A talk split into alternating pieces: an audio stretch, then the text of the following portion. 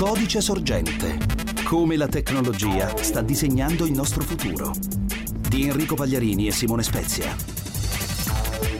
Ed eccoci di nuovo insieme, questa è la quarta puntata di Codice Sorgente. Bentornati, una buona giornata da Enrico Pagliarini. A fianco a me c'è Simone Spezia. Simone, bentornata anche a te. Buongiorno, buongiorno a tutti. Ciao Enrico e benvenuti. Allora, questa settimana ecco, vai, vai, partiamo vai. e parliamo di, come stiamo facendo già da qualche puntata, di dati, ma con una lente di ingrandimento che è quella nostra personale guardando ai nostri dati. Mm, forse è meglio non chiamarli solo dati personali perché poi questi dati diventano tante altre cose, però ovviamente se li guardiamo dal nostro punto di vista possono anche essere dati personali, sono tantissimi, sia dati che riguardano la nostra persona, ma dati che noi produciamo anche sul resto del mondo, su altre persone e sono effettivamente tantissimi. Pensate banalmente a quante volte tocchiamo il nostro smartphone, ma oggi quante volte passiamo vicino a cose che potrebbero essere sensori, utilizziamo macchine, tutte, eh, tutti strumenti che producono dati.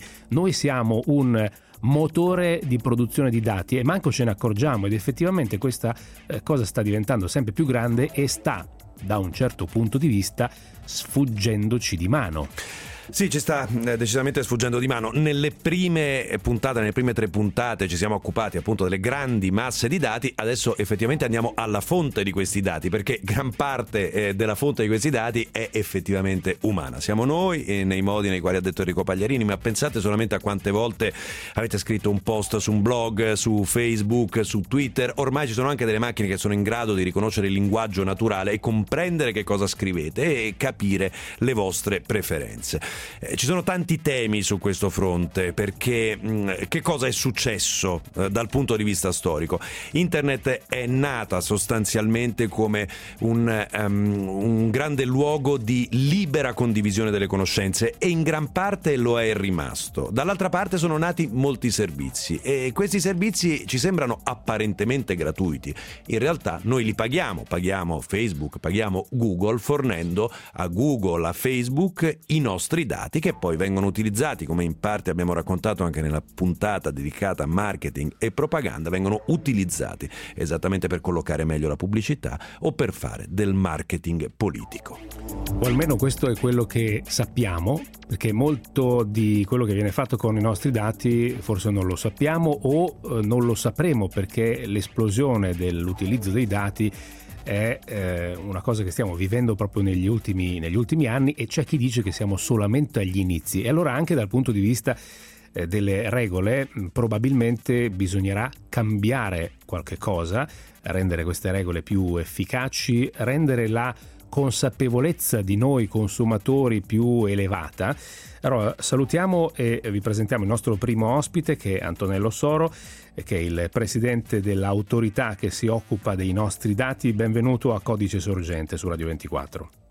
Grazie, buongiorno a tutti voi. Allora, Presidente, eh, quello che noi stiamo commentando è uno scenario che ormai conosciamo abbastanza bene, ma lei è d'accordo sul fatto che ancora non abbiamo visto nulla e eh, forse se guardiamo ai prossimi anni dovremmo un pochettino preoccuparci?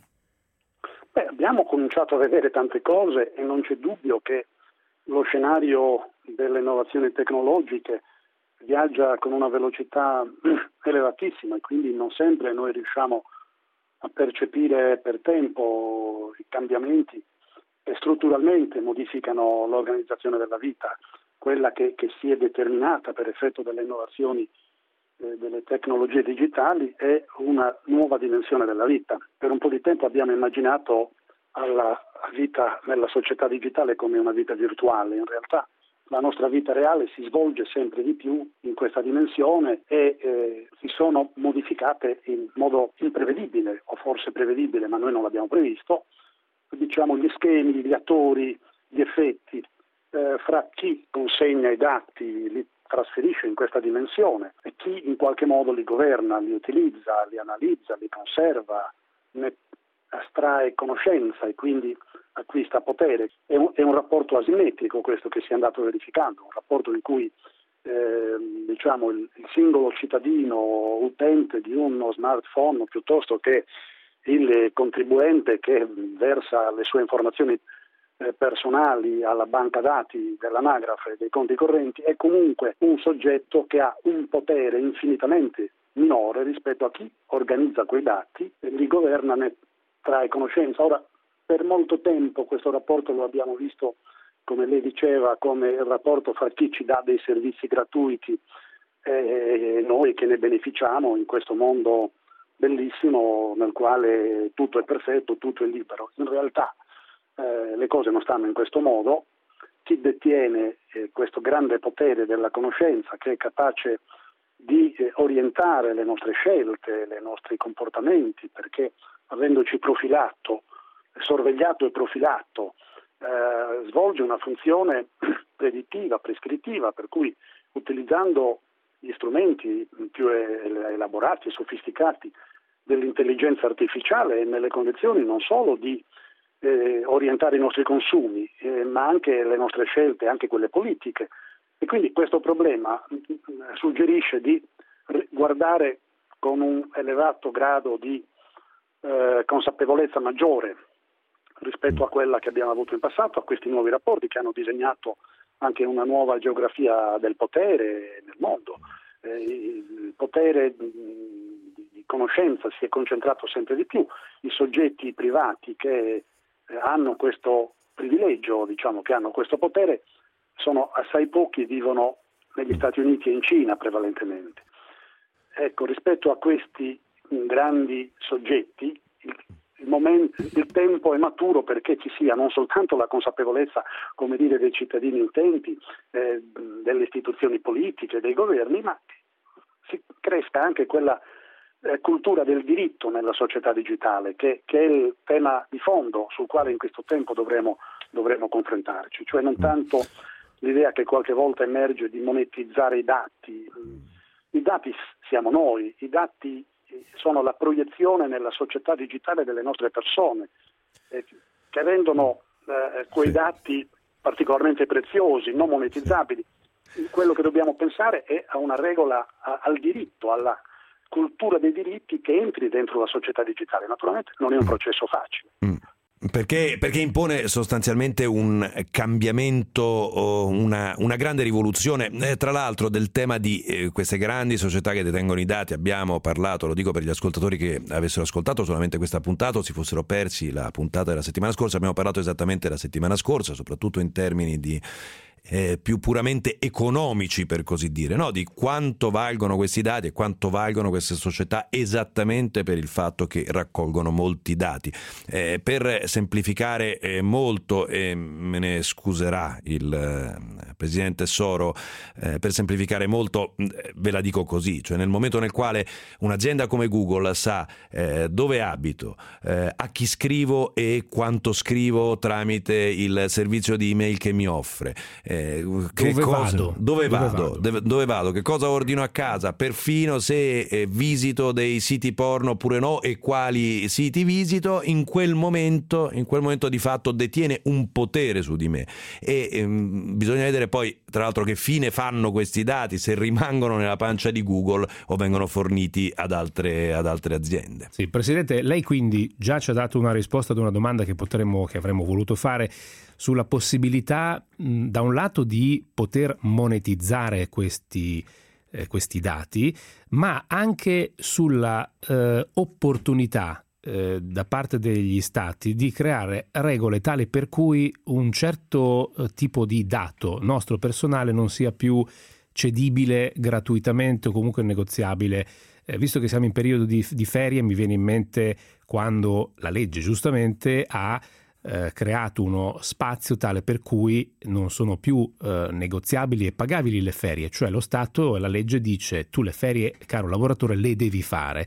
Una cosa del genere per il mondo dei dati potrebbe essere possibile? Non lo escludo, mi sembra mh, un'ambizione molto alta quella di immaginare il governo della società digitale con l'obiettivo della ridistribuzione della ricchezza. Mi sembra forse quasi velleitario, però non lo escludo. Io penso di più a un passo che viene prima, quello di cercare di eh, affermare in una dimensione globale eh, alcuni principi ai quali tutti devono attenersi, eh, a partire dalla necessità di rendere trasparenti i processi attraverso i quali eh, la raccolta, l'analisi, l'elaborazione dei dati eh, genera la, la, la nuova conoscenza.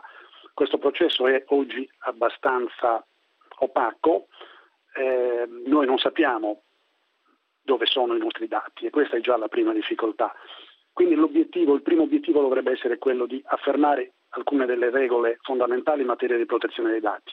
Partendo dall'assunto che dicevo prima, se eh, eh, questi enormi giacimenti di, di informazioni, di dati, eh, corrispondono largamente alle nostre persone, alle persone che vivono in tutto il pianeta, la vulnerabilità di quei dati significa la vulnerabilità delle nostre persone, quindi la prima esigenza è di avere garanzie che quei dati vengano realmente protetti e la seconda garanzia è che il trattamento di questi dati avvenga non solo in modo trasparente, ma rispettando un sistema di regole che ad esempio in Europa abbiamo cercato di darci.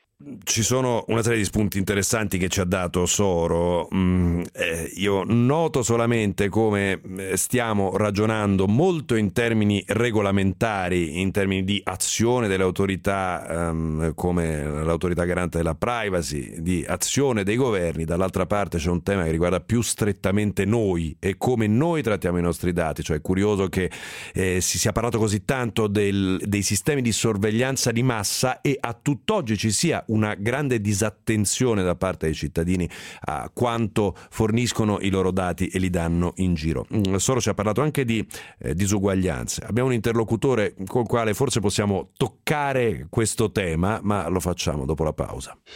Stazioni di servizio Costantin. Se ti fermi, ti conviene.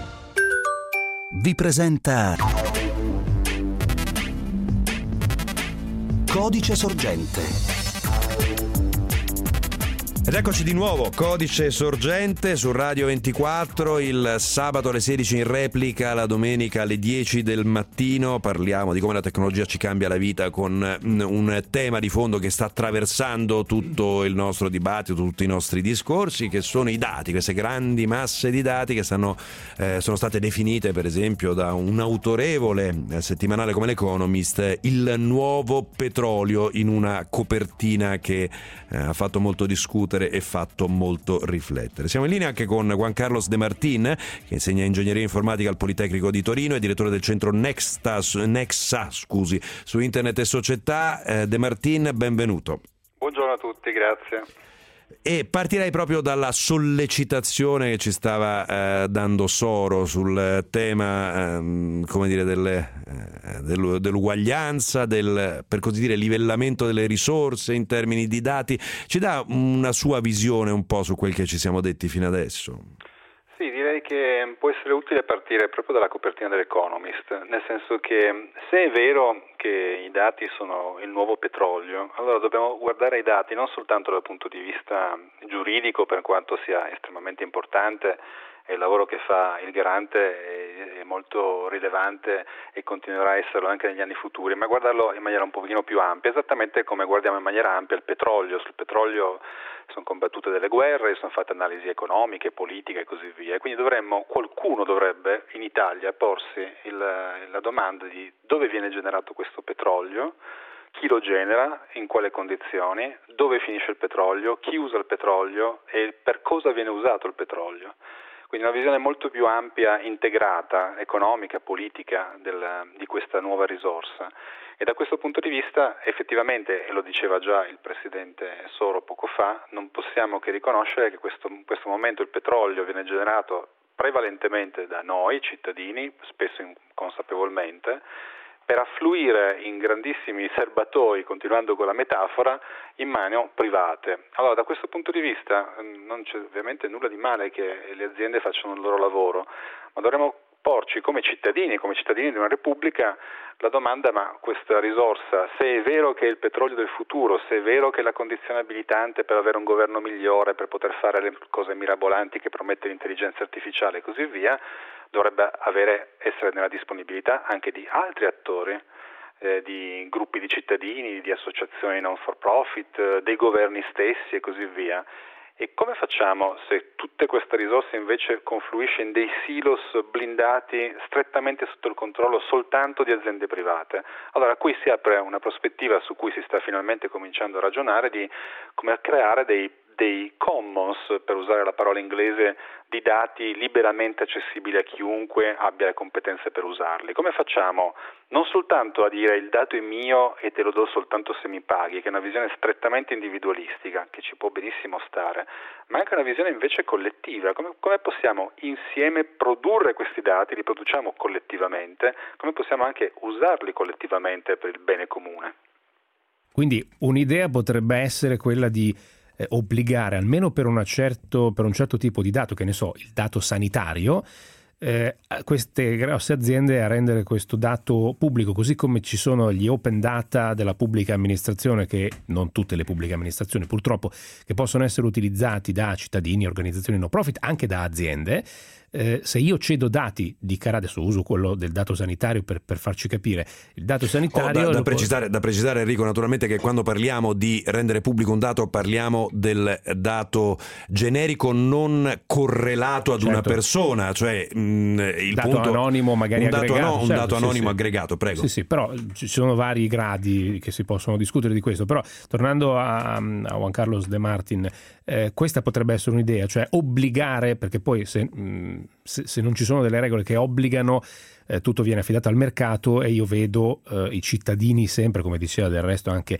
il presidente Soro, eh, in una posizione asimmetrica.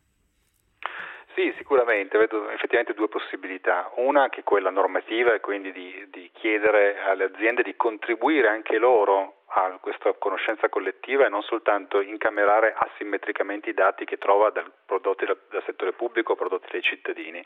E da questo punto di vista si potrebbe pensare su alcuni dati, settori sensibili sul lavoro, sull'ambiente, chiedere alle aziende di loro pubblicare e rendere disponibili dei dati molto più di quanto non facciano adesso. E poi c'è una, una, via più soft, che è quella che segue la cosiddetta corporate social responsibility, in cui invece, se volete, da un punto di vista deontologico ed etico, le aziende di loro iniziativa, magari con dei codici di autoregolamentazione, cominciano ad andare in questa direzione. È chiaro che la via normativa è quella più efficace. Eh, eh, Presidente Soro, per chiudere sia con lei in realtà sia con De Martini, perché sappiamo che avete degli impegni e vi dobbiamo salutare, mm, lei tra le due vie quale, quale preferisce? Ma sa, non vedo mai le alternative radicali. Penso che la definizione di, di, un quadro giuridico, che sia una norma o che sia anche solo un accordo in una fase transitoria, sia la premessa per poter utilizzare anche gli strumenti dell'economia ehm, avendo un'idea di fondo però che ehm, il volume dei dati di cui parliamo è così grande e ha un'origine così eterogenea e si muovono con flussi così veloci che per poterli analizzare, per poterne estrarre conoscenza, occorrono enormi competenze, enormi risorse, giganteschi calcolatori, sono tutte cose che non sono nella disponibilità di chiunque, quindi il processo necessariamente prima di tutto deve passare per un riconoscimento, diciamo un'intesa che può essere anche fatta per gradi, ma che io citavo prima gli accordi dell'Unione Europea con gli Stati Uniti e quello che io eh, come dire, auspico con, con la Cina. Poi, poi, certo all'interno di questo stanno tutta una serie di strumenti, io condivido l'idea che ad esempio i dati aggregati e anonimizzati della salute dei cittadini possano essere forse resi immediatamente disponibili anche nella dimensione eh, degli Stati, ma questo è un processo che in qualche modo si sta avviando. Eh, è più difficile in qualche modo invece contendere il potere gigantesco che hanno eh, eh le grandi imprese degli Stati Uniti che ha la Cina. Eh, lì occorre la mediazione della politica, la mediazione degli Stati, delle diplomazie, degli accordi internazionali e direi di una cultura di fondo che deve essere la cultura mondiale, nuova, così come è stato per l'ambiente. Noi abbiamo oggi la consapevolezza che l'ambiente è un bene di tutti, dovremmo averlo e non ce l'abbiamo ancora, che anche i nostri dati personali sono un bene indisponibile che, che ci appartiene perché riguarda le nostre persone. Per cui l'idea di mettere al centro la protezione dei dati nelle politiche dei governi forse forse questo potrebbe essere uno dei primi passi. Sì, questo è sicuramente uno spunto molto utile al dibattito, molto interessante. Noi siamo d'accordo che eh, bisogna fare uno sforzo, e del resto è anche un, uno degli obiettivi di questo, di questo, programma e di molti programmi di Radio 24, uno sforzo, uno sforzo per cambiare la cultura, per rendere i cittadini più consapevoli. Però, Presidente, eh, visto che lei ci ha mh, descritto oh, molto bene uno scenario che ci vede noi europei in mezzo tra eh, Stati Uniti e Cina e aggiungo ad un altro livello anche queste grosse aziende, eh, un pochettino io mi preoccupo, nel senso che eh, visto anche come ehm, fatichiamo noi europei a eh, imporre certe scelte. Non si impongono, ma, ma vengono da questo punto di vista eh, il, il, potere di persuasione che e anche di modello che la cultura europea, anche la cultura giuridica europea ha nel mondo è maggiore della sua forza economica per fortuna. Se alcune parti del mondo, dal Canada al Giappone eh, all'Australia in questi ultimi tempi stanno eh, eh adottando quadri giuridici simili a quello europeo, vuol dire che quella tendenza di affermare eh, principi generali di protezione dati sia possibile anche nei confronti di eh, paesi eh, con i quali abbiamo oggi un ritardo eh, nei termini di crescita dell'economia digitale, però abbiamo un potere di negoziato molto forte. Abbiamo potuto negoziare il privacy shield con gli Stati Uniti, eh, erano il governo degli Stati Uniti che ci pressava per avere quell'accordo, perché quell'accordo subordinava e frenava gli accordi commerciali. Allora si tratta di fare una politica generale in cui ci sia dentro questo aspetto come un, un aspetto primario. Bene, grazie al Presidente Antonello Soro per essere stato con noi. A presto, buon lavoro, buone grazie. vacanze. Grazie. Eh, una breve e ultima domanda a Juan Carlos De Martin prima di chiudere questa parte di codice sorgente. Esiste già qualche esempio nel mondo di una sorta di commons dei dati personali? C'è già qualche seme che si sta eh, mettendo a frutto? In realtà qualche, qualche seme c'è già in ambito accademico, perché da almeno eh, quasi dieci anni si parla di commons di dati ambito, per esempio in ambito medico, quindi per favorire lo studio in ambito microbiologico, per esempio, mi ricordo un programma importante in Belgio e quindi l'ambito accademico potrebbe essere l'ambito che fornisce alcune idee, alcuni modelli su come fare a condividere questi dati, chiaramente tutelando la privacy dei singoli pazienti se parliamo di dati medici.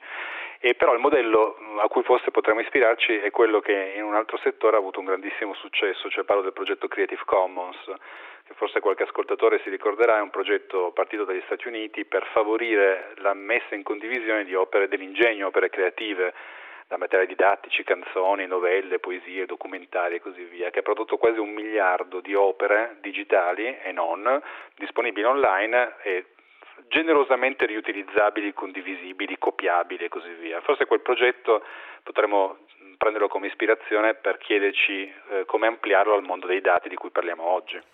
Molto bene, grazie anche al professor Juan Carlos De Martin. A presto, buon lavoro e buone vacanze. Grazie, grazie a voi, a presto.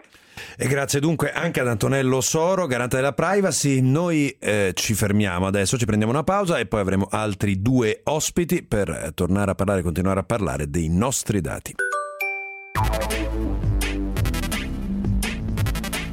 Codice sorgente Riprendiamo questa puntata di Codice Sorgente. Bentornati, siete su Radio 24, stiamo parlando di dati personali. Codice Sorgente è un programma in cinque puntate per darvi, fornirvi alcuni spunti su come la tecnologia sta disegnando il nostro futuro. Non tutte le cose che stiamo commentando sono già accadute pienamente, alcune sono solo agli inizi, ma vogliamo in queste cinque puntate, in questo mese di agosto e inizio settembre, eh, darvi qualche spunto di riflessione. Io sono Enrico Pagliarini, con me c'è Simone Spezia.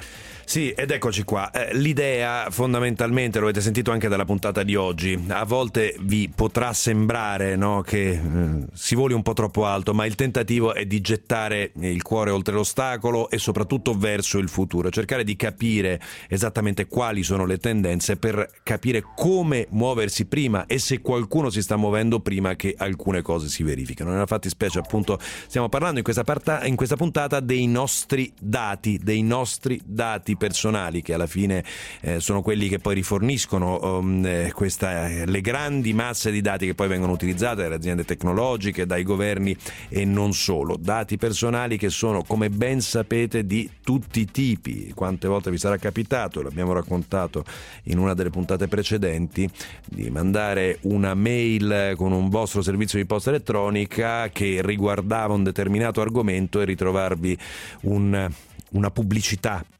magari su Facebook o su un altro social network che riguardasse quell'argomento del quale avevate appena mandato una mail. E quindi noi forniamo questi dati poi non sappiamo esattamente che fine facciano. Di certo vengono utilizzati dalle aziende per il marketing l'advertising possono essere utilizzati come abbiamo raccontato anche dalla politica per orientare le nostre scelte in termini di voto. E quindi come capite stiamo parlando di qualcosa di importantissimo perché è qualcosa che ha a che fare con l'essenza stessa della democrazia. La cultura è fondamentale fondamentale, la consapevolezza è fondamentale e già oggi ci sono tantissimi strumenti, non parlo di cose tecnologicamente molto complicate, strumenti anche molto semplici per ridurre la quantità di dati che noi buttiamo in rete. C'è anche, e qui però cito un estremo, eh, una pratica che si chiama eh, del ghosting eh, che eh, punta a utilizzare gli strumenti elettronici e digitali ma cercando di essere il più possibile eh, anonimo, nascosto, ghosting da ghost fantasma per non mettere in rete. Però qui stiamo parlando di una forza di volontà anche molto forte però ci sono vari gradi dal buttare tutto senza pensarci a eh, essere consapevoli di quello che buttiamo in rete. Il professor Giovanni Ziccardi insegna informatica giuridica all'Università Statale di Milano. Benvenuto, buongiorno. Grazie, buongiorno. Vorrei, eh, a proposito di guardare al futuro, eh, il professore ha scritto recentemente un, un libro che riguarda eh, i morti e i dati eh, dei morti. Che, che, che fine fanno? Perché non è sempre detto che questi dati effettivamente siano nostri e eh, lo siano così come gli oggetti che noi possediamo. Sì, in, in effetti uno dei fenomeni che secondo me sarà del prossimo futuro, ma è già in parte del presente, è la perdita di controllo dei nostri dati, nel senso che io ad esempio nel libro digitale dei morti spiego come ormai non si abbia più il controllo dei nostri dati dopo la morte, dopo la nostra morte, ossia i dati continuano a sopravvivere e questo per, per due motivi. Il primo motivo è perché ne perdiamo il controllo, cioè perdiamo la possibilità di tracciare i dati una volta che li abbiamo immessi diciamo, in rete.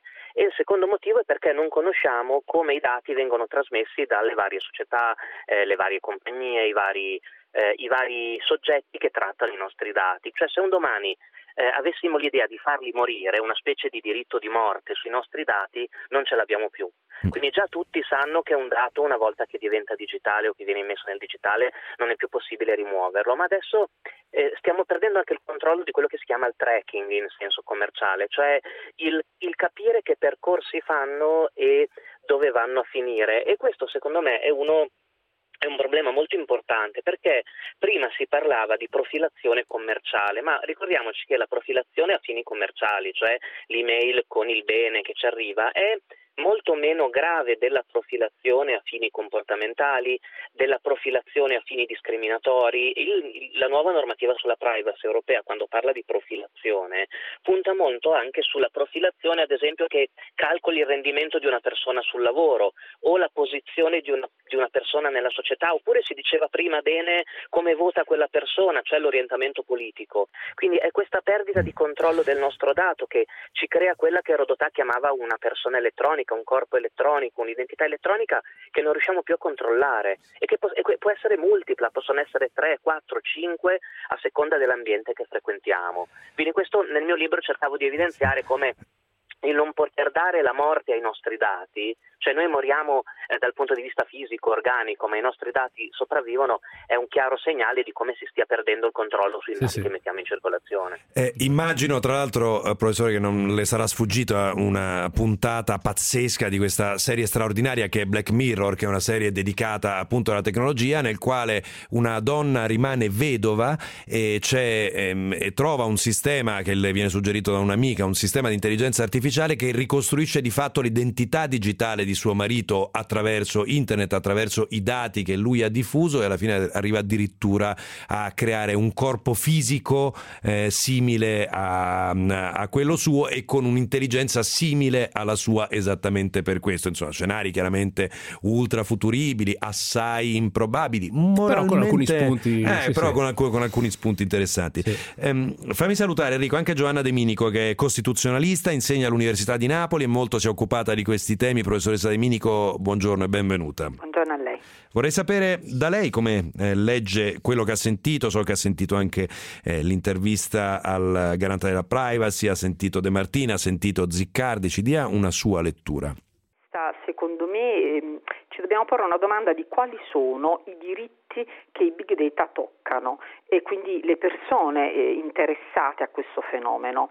Eh, rispetto a questa massa io vedo quantomeno tre soggetti. Il primo soggetto siamo noi, il secondo soggetto sono le imprese che detengono questi dati, sia dati personali che non personali e il terzo soggetto è il soggetto pubblico.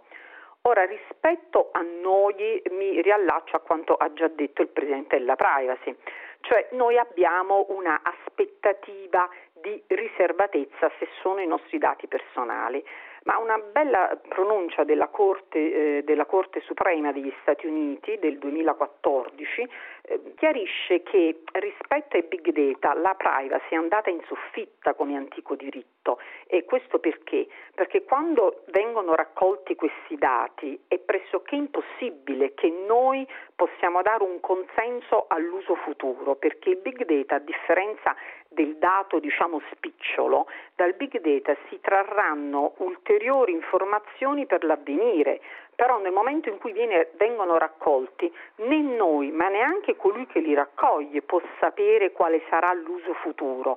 È un uso che in quel momento non è dato sapere, conseguentemente dove voglio arrivare? Che l'antica... mi, mi scusi, mi scusi professoressa Eminico, che è un po' quello che ci diceva Ziccardi un istante fa, ossia la perdita di controllo completa o, o semi-completa dei nostri dati, cioè non, a un certo punto non sappiamo più, non solo non sappiamo più dove finiscono e non abbiamo il controllo. Ma dall'altra parte eh, questa sentenza della Corte Suprema eh, dice sostanzialmente, siamo nell'ambito del diritto americano, quindi diverso da quello che può succedere da noi presumibilmente, però dice in sostanza questi dati a questo punto n- non sono più tuoi, cioè anche se li ritrovi non sono più tuoi sono più tuoi nel senso che se tu pretendi di attivare gli antichi strumenti, cioè l'antico strumento del diritto alla privacy, non ci fai nulla, perché la privacy di fondo ruota su un meccanismo che è quello del consenso informato, cioè io so prima cosa farai dei miei dati e decido se darti o meno il consenso. Siccome il big data per definizione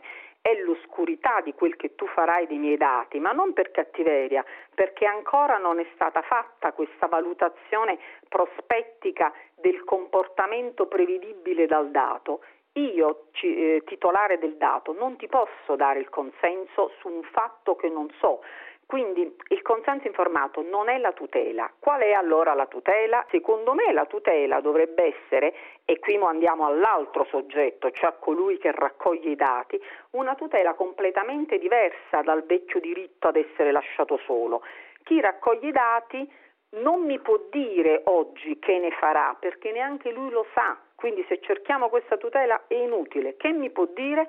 Mi può iniziare a dire come ha disegnato il suo algoritmo, ma in modo chiaro, in modo semplice, non con 200 pagine come ha fatto Google. Che un po', però, eh sì, è un sì, esperimento no, un po' difficile. No, no eh. io, io, io, capi, io, capisco il ragionamento, professoressa. Certo, convincere Google a svelare il suo, a svelare il suo algoritmo, diciamo così, insomma, anche no, mm, è, mm, è, è, piuttosto complesso, soprattutto perché poi, mm, mi scusi professoressa, anche da questo punto di vista, eh ci saranno nuovi algoritmi di Google Google e del, degli altri grandi eh, attori nel settore tecnologico che faranno cose nuove e diverse che sì, comunque sì. No, non, hanno nulla a che fare con quell'algoritmo. Eh, tra oh. lo stesso algoritmo di, di, Google, che non è una stringa semplice da, da vedere, è una cosa piuttosto complessa, cambia mese dopo mese, non è una cosa statica. Eh, vorrei sentire anche il professor Ziccardi su possibili soluzioni a questi vicoli ciechi che ci siamo creati, che ci stiamo creando? Ma le soluzioni sono molto complesse, io sono d'accordo con quello che è stato detto finora. Eh, siamo passati da un trattamento del dato orwelliano a un trattamento del dato kafkiano, cioè se prima si riusciva a individuare il centro, cioè il controllo, quella che per Orwell era l'occhio, la telecamera, cioè chi controllava i dati, Adesso il nostro dato finisce in un labirinto alla Kafka, come nei romanzi di Kafka, dove tra burocrazia, manuali, algoritmi, uffici cui rivolgersi in Nord, in Nord America, uno perde completamente il controllo di chi sta eh, trattando quel dato. E in un contesto come questo, come ci si difende? Cioè con una perdita del, del controllo del dato. Eh, gli spunti che erano dati prima di autodifesa, secondo me, sono molto interessanti. Cioè il fatto che se uno vuole la privacy e la protezione del proprio dato, eh, non deve aspettare il legislatore, non deve aspettare la società tecnologica che o hanno altri interessi o non, non ce la fanno con i mezzi attuali, ma deve garantirsi il proprio livello di privacy. Ed ecco perché tutti quegli strumenti che garantiscono l'anonimato, il mascheramento dell'indirizzo IP quando ci si collega per non essere profilati geograficamente, ehm, la posta elettronica che non lascia tracce e altro, stanno avendo una, una seconda giovinezza, diciamo, dopo gli anni 90. Ossia, oggi chi cerca la privacy e la protezione del dato e di evitare di essere profilato non si fida più né delle grandi società né del diritto e questo è, è abbastanza chiaro, cioè c'è l'idea che uno la propria privacy e la protezione del proprio dato se la deve costruire da sé. Qual è il problema? Che sono poche le persone che la pensano in questo modo, perché la società odierna ha capito che più uno si espone e più eh, rende visibile la parte intima della propria persona, più ha consenso, condivisioni, like, visualizzazioni su YouTube. E quindi vediamo che da un lato siamo nell'era dell'esposizione del dato personale sembra che a nessuno interessi più il proteggere il proprio dato sensibile, il proprio dato sanitario, perché più viene esposto su YouTube, su Facebook, su Twitter, più arrivano consensi e condivisioni. Quindi da un lato è anche lo stesso individuo che oggi ha una percezione molto bassa della privacy e della protezione del dato e quindi è il primo a volte a volerlo condividere e dall'altro chi invece lo vuole proteggere realmente sa che deve studiare quegli strumenti che sono sviluppati appositamente per quello. Ci sarà un ritorno secondo me nel futuro di strumenti quali la crittografia, quali sistemi di anonimizzazione della navigazione, quali Tor, quali sistemi di mascheramento degli indirizzi IP che, per cui ogni singolo cittadino potrà garantirsi un buon livello di privacy anche contro la sorveglianza globale, la sorveglianza di Stato, quella che Snowden ha rivelato e ha esposto. Su questo torniamo tra poco, questo è Codice Sorgente, siete su Radio 24, adesso c'è una breve pausa. Codice Sorgente. Riprendiamo l'ultima parte di Codice Sorgente, questa è la nostra quarta puntata. Vi ricordiamo che questo è un programma eh, realizzato in cinque puntate per darvi una serie di spunti su come la tecnologia sta disegnando il nostro futuro. Oggi parliamo di dati personali. Poco fa il professor Giovanni Ziccardi ci diceva eh, che eh, è molto probabile che nei prossimi anni ci sarà una, non so se chiamarla esplosione, comunque una crescita di sistemi che possono garantire a noi cittadini una gestione dei dati eh, migliore rispetto a quella che conosciamo oggi.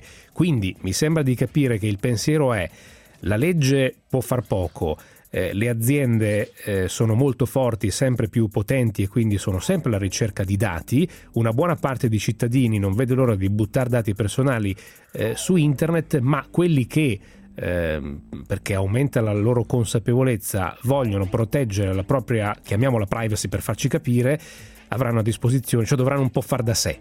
Professore. Sì, esatto era proprio quello che, che, che, intendevo. Tra l'altro gli strumenti per proteggere la propria privacy stanno diventando sempre più semplici da utilizzare, cioè una volta si pensava che soltanto hackers o eh, persone particolarmente competenti potessero usare la crittografia, cifrare i propri dati, navigare in maniera anonima, oggi questi strumenti sono diventati in realtà molto molto semplici da usare. Le faccio un esempio, vi faccio un esempio, gli strumenti per cancellare i nostri dati in maniera sicura dai nostri telefoni o dai computer, cioè cioè quegli strumenti che proprio fanno il wiping si chiama, cioè cancellano i nostri dati eh, di modo che non possano più essere recuperati, ormai sono di utilizzo comune e già questo è un ottimo livello di privacy nel caso qualcuno non voglia che i propri dati siano recuperati. Quindi anche la semplicità nell'utilizzo di questi strumenti aiuterà a far percepire la necessità di crearsi un proprio muro, un proprio blocco ai dati per proteggerli. E poi dall'altro ci sarà, io mi, mi è piaciuta molto la parte del, del, Presidente Soro quando ha detto che si spera che un domani tutti i dati saranno trattati in maniera anonima, cioè anonimizzati, ehm, anche nei, nelle grandi banche dati o con pseudonimi. Questo, eh, se, se, anche il dato anonimo avrà un, eh, una crescita, questo aumenterà la privacy, però sappiamo tutti che il dato anonimo è quello che interessa meno alla alle grandi aziende, alle società, il dato sanitario di tutti i cittadini italiani, se è anonimo, interessa molto meno alla grande società medica, ad esempio, di materiale medico, che se ad esempio può essere connotato geograficamente o per range di età, faccio un esempio. Quindi è vero che un aumento dell'anonimizzazione dei dati porta anche a un aumento della privacy, ma è anche vero che il dato anonimo è un po' lo scarto oggi, è considerato un dato poco interessante dal punto di vista commerciale, perché si ferma alla soglia dell'identificazione della persona e quindi non si può rivelare inutile in molti casi. Sì. Professoressa De Minico, eh, mi sembra che ehm, Ziccardi eh, dall'altra parte suggerisca un'idea di regolamentazione che, mm, come dire, è, non è nemmeno tanto una regolamentazione, cioè è l'idea un po' Un'autodifesa. che... Esatto, nello, un po' nello stile anarchico che è stato quello che ha portato allo sviluppo di internet, eh, sia un'autodifesa da parte dei cittadini, insomma. Eh, mi sembra di sottofondo ci sia l'idea, poi magari mh, mm, con Ziccardi, a Ziccardi glielo richiediamo, che mh, mm, di fondo ci sia l'idea che è un po' un futuro abbastanza difficile da prevedere, eh, anche in termini di quello che può succedere, di, mh, appunto di quello che possono fare con i nostri dati e quindi tutto sommato tanto vale per il momento quasi fermarsi, cioè tenere i riflettori accesi da parte del legislatore, per carità, eh, mettere alcune regole, però tanto vale fermarsi e eh, come dire, metterci le mani da soli, stare attenti da soli a quello che si fa con i propri dati. Allora, se posso dire la mia, eh, penso che è come fermare il mare in questo modo, nel senso che, ripeto, il fenomeno di big data non ha più nulla a che vedere con i dati oggetto della nostra privacy. Nasce da questo, ma ha ormai assunto delle dimensioni macro e allora la reazione deve essere macro, il che non toglie che ciascuno di noi si possa attivare, come giustamente ci è stato detto ma la reazione non può essere quella del singolo, ma anche per una questione proprio di impostazione del problema. Questi dati sono nostri o sono di coloro che li detengono? Sono fondamentalmente nostri, cioè hanno a che vedere con un valore oggettivo e toccano le libertà nostre, non ultima la libertà di voto. Pensi che nelle ultime elezioni la pubblicità elettorale è stata mandata settata in ragione del nostro orientamento, vede che alla fine eh, incidono sulla formazione della consapevolezza politica. Allora, certo che ci vuole un'azione di intervento regolatoria sovranazionale che riguardi soprattutto coloro che i dati li raccolgono. Continuo a dire una delle soluzioni, ma l'idea non è mia questa, ora le dico qual è la mia idea, è quella di, di obbligarli a rendere nota il loro algoritmo, non solo, a renderlo certificabile, ma anche io dico a imporre una responsabilità sempre a coloro che raccolgono i dati nel caso in cui, perché con questi dati si fanno previsioni di comportamento, cosa che va detta, nel Regno Unito usano i big data e lo, usano, lo usa la polizia per effettuare le ispezioni a prescindere addirittura dall'indizio della prova. Lo fanno sui big data, su che cosa lo fanno? Sull'appartenenza razziale vede che prevedono che siccome tu appartieni a una razza e siccome tutti quelli che appartengono a quella razza hanno commesso dei fatti, io ti vengo a ispezionare. Eh beh, ci vuole o non ci vuole una responsabilità se quella previsione dovesse essere errata? Io dico di sì, perché questo porta al diritto penale dell'intenzione, l'ho scritto nel, nella mia ultima monografia. Ma torniamo a, ancora a quali obblighi bisognerebbe imporre su, questo, su questi provider, perché non è solo Google, per carità, la stessa cosa fa Facebook che si è comprata WhatsApp e la Commissione ha detto ottimo e abbondante perché siete mercati distinti, ma sono mercati distinti? La nostra privacy è scesa ancora di più dopo l'ultimo acquisto. Secondo me l'ultimo obbligo dovrebbe essere quello di imporre al provider che i suoi dati siano accessibili agli altri provider soprattutto, perché se un bene comune non possiamo andare sul bene comune con la vecchia idea usiamo il diritto di proprietà. Il diritto di proprietà richiede l'esclusiva, dicevano i romani, dove sto io non ci sei tu, ma se il bene è comune, dove sto io stai pure tu. Quindi anche l'altro provider può avere diritto ad accedere a quei dati. Non è diversa, guardi, dalla vicenda che sta succedendo ora in Italia sulla Telecom. Io da anni scrivo sulla, su, sul fatto che la rete andava scorporata. È chiaro che qui non puoi scorporare i dati, non puoi dire a Google i dati li perdi, i dati li devi condividere perché nella cultura di internet la condivisione. E poi andiamo al terzo punto, con tutto ciò che, che esso comporta, perché ci c'è il problema, allora applichiamo regole asimmetriche, applichiamo la regola antitrust, non possiamo soltanto accennarli i problemi, ma è importante dire che ha un obbligo di consentire l'accesso agli altri provider in condizioni di uguaglianza, cosa che ad esempio la Commissione europea nell'ultima caso di Google di qualche giorno fa non si è sognata di imporgli. Sono tutte sanzioni diciamo, minimali quelle, quelle che l'Europa sta pensando. E l'ultima terza posizione è qual è la posizione del soggetto pubblico rispetto a questa massa di dati. Qui abbiamo citato un attimo prima la storia degli open data pubblici, ma in Italia gli open data non sono open, cioè la riforma Madia non ha stabilito, questo va detto, che i dati sono pubblici, ha detto se li vuoi pubblici me lo devi chiedere, ma la cultura dell'open data pubblico è che i dati devono essere pubblici a prescindere dalla richiesta del cittadino certo, se certo. li detiene un soggetto pubblico. Alcune regioni hanno fatto qualche passo Bravissimo, più avanti. Alcune diciamo regioni, ma io penso che lo doveva fare lo Stato. Certo, certo, certo, certo. E Bene. cambia, scusi se dico soltanto un'ultima battuta e quindi sarò molto interessata alla trasmissione che voi farete sulla concorrenza, cambia il modo di intendere il diritto antitrust, perché quando ci sono i dati di mezzo la Commissione non può continuare a dire per me assumo come elemento significativo di una concentrazione il fatto che il prezzo si sia alzato. Siccome di regola i grandi della rete non ti fanno pagare i servizi, quindi non c'è aumento di prezzo. Ma qui non bisogna vedere il prezzo in termini di denaro, bisogna vedere il prezzo in termini di privacy. La mia privacy è scesa a seguito di quella concentrazione. Se vado altrove trovo un miglior servizio a condizioni migliori di privacy? No. E allora attenzione, forse quella concentrazione va valutata con un parametro che non è basato sul prezzo, ma sul decremento della privacy. Cambia il modo di intendere anche del diritto antitrust. Molto chiaro. Io ringrazio la professoressa De Minico. A presto, buon lavoro e buone vacanze. Grazie a lei. E grazie anche al professor Giovanni Ziccardi. A presto, buon lavoro e buone vacanze anche a lei. Grazie a voi, arrivederci. E così concludiamo questa puntata di Codice Sorgente. Torniamo anche la prossima settimana con un'ultima puntata. Eh, dedicata, eh, Simone, ricordiamo Sì. che la Ah, prossima settimana... ne, ne parle- parleremo di geopolitica, di guerra, Guerra digitale, digitale, di, guerra, di guerra digitale, di come tutti questi dati possono essere utilizzati esattamente anche per questo e di come eh, rappresentino, proprio come il petrolio, una fonte potenziale di conflitto.